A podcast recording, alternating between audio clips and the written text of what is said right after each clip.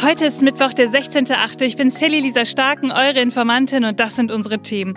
Donald Trump ist angeklagt worden. Ja, schon wieder. Wir dröseln heute mal genau auf, wie viele Verfahren eigentlich gerade gegen den Ex-US-Präsidenten laufen. Ja, und welches vielleicht wirklich gefährlich für ihn werden könnte. Dann schauen wir auf den Pannenflieger der Bundesregierung, wegen dem Außenministerin Baerbock ihre Pazifikreise abbrechen musste. Ja, und zum Schluss stellen wir uns die Frage, kann man die AfD verbieten? Los geht's. Die Informantin. News erklärt von Sally Lisa Stark. Ihr Lieben, stellt euch mal kurz vor, ihr sitzt im Flugzeug und dann hört ihr so eine Durchsage. Für uns ist der Flug dann heute wieder zu Ende und da wir im Moment absolut im Dunkeln tappen, welcher Computer dann jetzt schuld an der Misere ist, wird es für uns wahrscheinlich auch keinen Weiterflug nach Australien geben, auch morgen nicht. Ja, sorry, mit diesem Flugzeug, da kommt ihr erstmal nirgendwo mehr hin. Wir müssen jetzt zwischenlanden, ja, und dann äh, mal schauen. Also für eine Urlaubsreise wäre das ja auch schon mehr als ärgerlich, aber jetzt stellt euch mal kurz vor, ihr seid die deutsche Außenministerin Baerbock und das Flugzeug, das ist eine Regierungsmaschine. Und ihr würdet jetzt schon häufiger damit nicht vom Fleck kommen. Irgendwie ein bisschen peinlich, oder? Vor allem, weil so ein Flugzeug ja dann auch eigentlich sicher sein sollte. Nur genau das ist gerade passiert. Baerbock war auf dem Weg nach Australien, Neuseeland und Fidschi und bei einer Zwischenlandung, ja, dann diese Panne. Einer der Landeklappen war defekt und sie ließen sich nicht symmetrisch einfahren. Eine mechanische Panne, die nicht behoben werden konnte.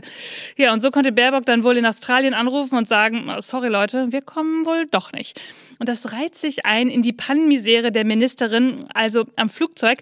Denn gerade erst im Mai, da gab es einen Reifenschaden und da war der Airbus in Katar gestrandet.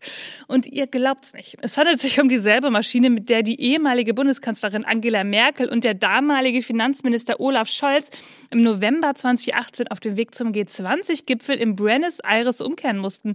Das Flugzeug, das ist damals in Köln-Bonn notgelandet und damals war es ein Wartungsfehler und das gesamte Funksystem ist ausgefallen. Ja, und jetzt könnte man ja denken, ist das Ding denn schon so alt? Ja, 23 Jahre. Aber bei einem Flugzeug ist der Wartungszustand das Entscheidende und nicht das Alter. Und diese Flugzeuge werden so gewartet, ähm, dass sie mit jedem neuen Flugzeug vergleichbar sind, was ihre Sicherheit angeht. Das meint auf jeden Fall der Regierungssprecher Wolfgang Büchner. Im Oktober 2018 knabberten zudem Nagetiere bei einem Stopp in Indonesien wichtige Kabel dieser Maschine, die Adenauer genannt wird, an. Und Scholz kehrte damals per Linienflug vor der Tagung des Internationalen Währungsfonds zurück. Im Dezember 2016, da ist die damalige Verteidigungsministerin Ursula von der Leyen auch gestrandet auf dem Weg nach Mali wegen eines Computerproblems bei ihrem A340 in der nigerianischen Hauptstadt Abuja und da musste sie dann übernachten. Ich würde sagen, da hilft die beste Wartung anscheinend nicht viel. Baerbock hatte auch nicht viel Alternative, denn der andere Airbus, ja, der war auch kaputt. Ich würde sagen, dann sind wahrscheinlich bald mehr Linienflüge angesagt. Vielleicht sehen wir uns dann ja mal bei einem Tomatensaft, Frau Baerbock. Donald Trump, der Typ mit der perfekten Föhnfrisur, aber mit der nicht ganz so perfekten weißen Weste, der ist jetzt schon wieder angeklagt worden. Dieses Mal im Bundesstaat Georgia. Und das könnte wirklich ernst werden. Ich meine, ganz ehrlich, habt ihr bei den ganzen Anklagen eigentlich noch einen Überblick? Und ja, kann der Typ überhaupt noch mal Präsident werden? Wir schauen uns das jetzt mal genauer an. Wir machen also erstmal einen kleinen Recap. Fangen wir mal bei der ersten relevanten Anklage aus den letzten Jahren an und arbeiten uns dann so langsam bis zum Status quo vor. Stormy Daniels. Wisst ihr noch, der frühere Pornostar? Da soll Trump ja Geld gezahlt haben, damit die Affäre nicht rauskommt. Er bestreitet die Affäre zwar, aber sein Anwalt hat Daniels dann 130.000 Euro überwiesen. Schweigegeld also. Das ist an sich ja erstmal nichts Illegales. Um das Ganze aber irgendwie dann zu vertuschen, da hat Trump einfach mal 34 Geschäftsunterlagen gefälscht. Er wollte halt nicht in seinen Büchern stehen haben, äh, Summe an Pornostar überwiesen. Logisch. Nur damit hat er sich dann wohl eben strafbar gemacht. Und dann anscheinend direkt auch ein paar Gesetze zur Wahlkampffinanzierung gebrochen. Das Verfahren dazu soll im Mai 2024 in New York beginnen. Ja, wie ging es dann weiter? Jean Carroll, eine Autorin, die Trump vergewaltigt haben soll, 1900 1996. Ein Geschworenengericht wies diese Darstellung in einem Zivilprozess im Mai 2023 zwar zurück, sprach ihn aber des sexuellen Missbrauchs sowie der Verleumdung für schuldig und sprach Carol 5 Millionen Dollar Schadensersatz und Schmerzensgeld zu. Trump hat sie dann natürlich auch noch wegen Verleumdung angeklagt, das wurde aber zurückgewiesen und dann hat er sie einfach mal im TV beleidigt. Ja, und jetzt hat sie ihn nochmal wegen Verleumdung angezeigt und der Prozess, der soll Mitte Januar 2024 beginnen. Ja, und dann gab's noch eine Reihe von Bilanzfälschungen. Und das war wohl nicht nur er, sondern auch seine Kinder. Die New Yorker Generalstaatsanwältin Letizia James, die hat im September 2022 unter dem Vorwurf, gegen eine ganze Reihe von Gesetzen des US-Bundesstaats verstoßen zu haben, angeklagt. Bilanzfälschung, falsche Bescheinigungen, Versicherungsbetrug und die Absprache, solche Verbrechen zu begehen. Ja, Trump soll seine Finanzen, so wie es ihm gerade gepasst hat, mal größer und mal kleiner gerechnet haben wenn er mal einen Kredit gebraucht hat oder wenn er mal keine Lust hatte, viel Steuern zu zahlen. Ja, 200 Mal soll er das Ganze insgesamt gemacht haben und dafür droht ihm jetzt eine Geldstrafe von 250 Millionen Dollar und er soll keine Geschäfte im Bundesstaat New York mehr machen dürfen. Upsi. Der Prozess beginnt jetzt schon im Oktober. Und dann wären wir eigentlich bei dem für mich kuriosesten Fall. Wisst ihr noch, die Geheimunterlagen auf dem Gäste-WC? Da habe ich mir damals schon schön vorgestellt, da bist du auf einer Party im Hause Trump und suchst die Toilette und dann denkst du auf einmal, du wärst in so einem geheimen Aktenraum gelandet. Geheimdokumente aus dem Weißen Haus, die er einfach mal mit nach Hause genommen hatte.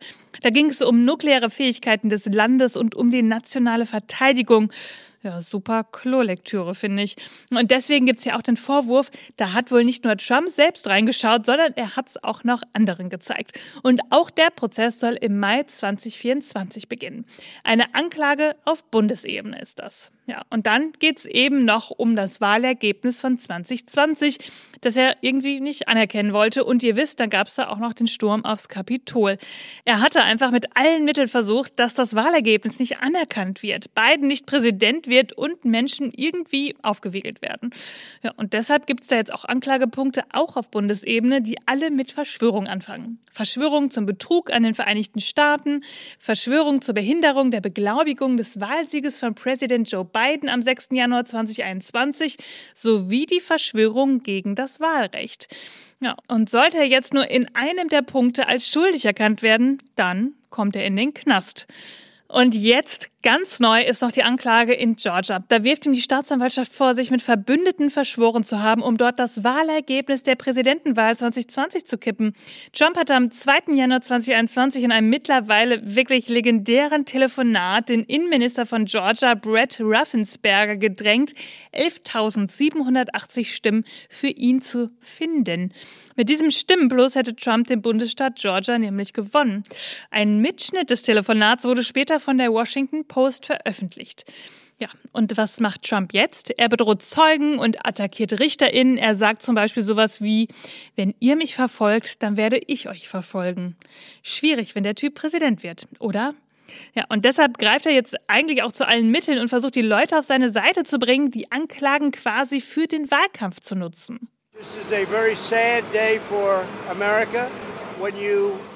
Dies ist ein sehr trauriger Tag für Amerika. Wir erleben die Verfolgung eines politischen Gegenspielers mit beträchtlichem Umfragevorsprung im republikanischen Kandidatenrennen und vor Biden.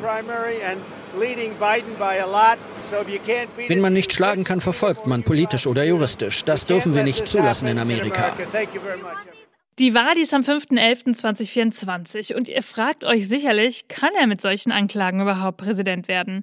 Ich meine, ein Präsident hinter Gittern, das hat es auch noch nie gegeben. Es ist aber wohl so, dass sich die Verfahren zumindest auf Bundesebene jetzt noch über Jahre ziehen können.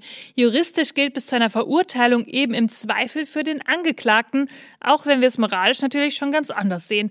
Ja, und deshalb kann er eben auch weiter Wahlkampf machen. Und sollte er dann irgendwann mal verurteilt werden, ja, dann ist ist es auch nicht so klar. Juristisch müsste dann wohl erstmal geprüft werden, ob er das Amt nicht doch ausführen könnte. Da stehen sich eventuell Verfassung und Bundesgesetze gegenüber. Gilt das Mitnehmen von geheimen Regierungsunterlagen als Ausschlusskriterium für so ein Amt? Das ist dann die Frage. Sollte er vor einem Urteil erneut zum Präsidenten gewählt werden, könnte er auch das Justizministerium vielleicht dazu bringen, die Anklage zurückzuziehen. Möglicherweise könnte er sich sogar selber begnadigen, da es hier um Verstöße gegen Bundesgesetze und nicht gegen Landesgesetze geht. Und dies würde dann nach Ansicht von Beobachtern und ehrlich gesagt auch nach meinem ganz gesunden Menschenverstand dazu führen, dass es wahrscheinlich eine massive Verfassungskrise geben würde.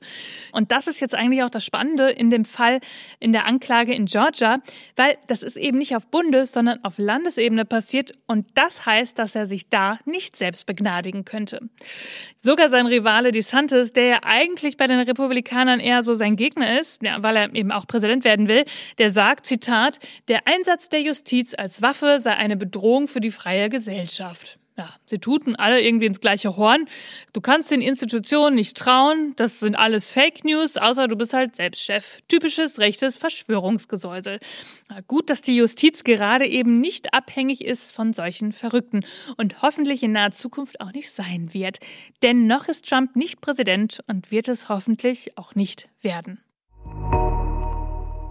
Jetzt mal Hand aufs Herz. Warum wird die AfD eigentlich nicht verboten? Die AfD, die übernimmt immer mehr rechtsextreme Haltung. Höcke ist ein Nazi und die Partei wird immer mehr von Rechtsextremen gelenkt. Und deswegen stellen sich immer mehr Menschen diese Frage.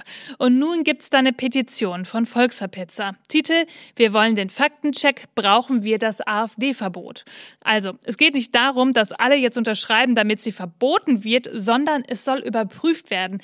Sie fordert den Bundesrat dazu auf, beim zuständigen Bundesverfassungsgericht Bundesverfassungsgericht eine Prüfung eines AfD-Verbots durchzuführen. Sebastian, der an der Petition beteiligt ist, der erklärt es uns so. Wenn eine Partei unsere Demokratie abschaffen will, dann fordert das Grundgesetz, dass diese Partei verboten wird vom Bundesverfassungsgericht. Und das ist nicht antidemokratisch, sondern Schutz unserer Demokratie das ein wichtiger Baustein unserer Demokratie ist, müssen wir, sobald der Verdacht besteht, ähm, dass eine Partei sich in diese Richtung entwickelt, diesem Verdacht auch nachgehen und das überprüfen. Und genau das fordern wir. Bei welcher Partei könnt ihr euch vielleicht schon denken? Es ist eine Partei, deren Ehrenvorsitzender Alexander Gauland die Zeit des Nationalsozialismus als Fliegenschiss in der deutschen Geschichte bezeichnet hat. Es ist eine Partei, in der eine der Schlüsselfiguren, nämlich Björn Höcke, tatsächlich gesagt hat, das Problem sei, dass Hitler immer nur als schlimm dargestellt werde. Eine Partei, äh, bei der eine Abgeordnete tatsächlich Mitgliedern einer mutmaßlich terroristischen Vereinigung von Reichsbürgern Zugang zum Bundestag verschafft hat. Ja, Parteien, die nach ihren Zielen oder nach dem Verhalten ihrer Anhänger darauf ausgehen, die freiheitlich-demokratische Grundordnung zu beeinträchtigen oder auch zu beseitigen, die sind nach Artikel 21 Absatz 2 des Grundgesetzes verfassungswidrig. Und über so ein Verbot, da entscheidet aber ausschließlich das Bundesverfassungsgericht, das die Hürden ganz schön hochgehängt hat, ehrlich gesagt. Und da geht es auch um die Rechtsprechung des Europäischen Gerichtshofs, und zwar um die Menschenrechte. Und da stellt sich jetzt eben die Frage, die AfD ist in fast allen Parlamenten vertreten. Greift man da gerade in den demokratischen Prozess ein, wenn man sie verbietet? Aber auf der anderen Seite, wie viel Rechtsextremismus auf dem Stimmzettel müssen wir uns denn noch gefallen lassen? Und die Frage, die können wir wahrscheinlich persönlich nur moralisch beantworten, aber rechtssicher kann es eben nur das Bundesverfassungsgericht. Und genau das möchte diese Petition. Und wenn wir mal in unsere Vergangenheit schauen, ihr erinnert euch ja wahrscheinlich alle daran, dass es die Frage auch mal bei der NPD gab. Und darüber hat ja das Bundesverfassungsgericht 2017 entschieden. Und hat er gesagt, also ein Parteiverbot, das gibt's nur in Ausnahmen und zwar dann, wenn konkrete Anhaltspunkte vorliegen, dass eine Partei mit ihrer verfassungsfeindlichen Agenda am Ende erfolgreich sein könnte. Und dann gab es eben ein Problem. Die NPD zum Beispiel, die war zu klein und zu bedeutungslos für ein Verbot und da brauchte die Verfassung nicht so viel Schutz. Ja, und die AfD jetzt, die ist eben überall verankert und damit könnte ein Verbot die demokratisch errungene Repräsentation beschneiden. Es geht also im Kern immer um die Menschenwürde. Ist sie konkret gefährdet durch diese Partei oder eben nicht? Und ehrlich gesagt, dass es Kräfte innerhalb der AfD gibt, die die Menschenwürde mit Rassismus, Antisemitismus und auch anderen Diskriminierungsformen angreifen, das ist wahrscheinlich leicht zu beweisen. Und wenn sie an der Macht wären, dass sich daraus auch Konsequenzen für die Menschenwürde entwickeln, ja, das kann man auch annehmen. Die Einleitung eines Verbotsverfahrens steht aber im politischen Ermessen. Nur damit es wirkt, müsste das Bundesverfassungsgericht eben jetzt handeln. Denn wenn die AfD mal mehr Macht hätte, dann könnte es eventuell zu spät dafür sein oder ziemlich schwer. Was denkt ihr? Unterschreibt ihr diese Petition? Ihr Lieben, das war schon wieder für diesen Mittwoch. Ihr findet wie immer alle Informationen und Quellen in den Shownotes. Informiert euch selbst, sprecht drüber, bildet euch eure eigene Meinung und schreibt mir, wenn ihr Fragen habt oder Anregungen. Schickt mir eine Sprachnachricht auf Instagram. Ich freue mich über eure Bewertung und dann hören wir uns am Freitag wieder, denn irgendwas passiert ja immer. Bis dann. Die Informantin. News erklärt von Sally Lisa Stark. Von 7 One Audio.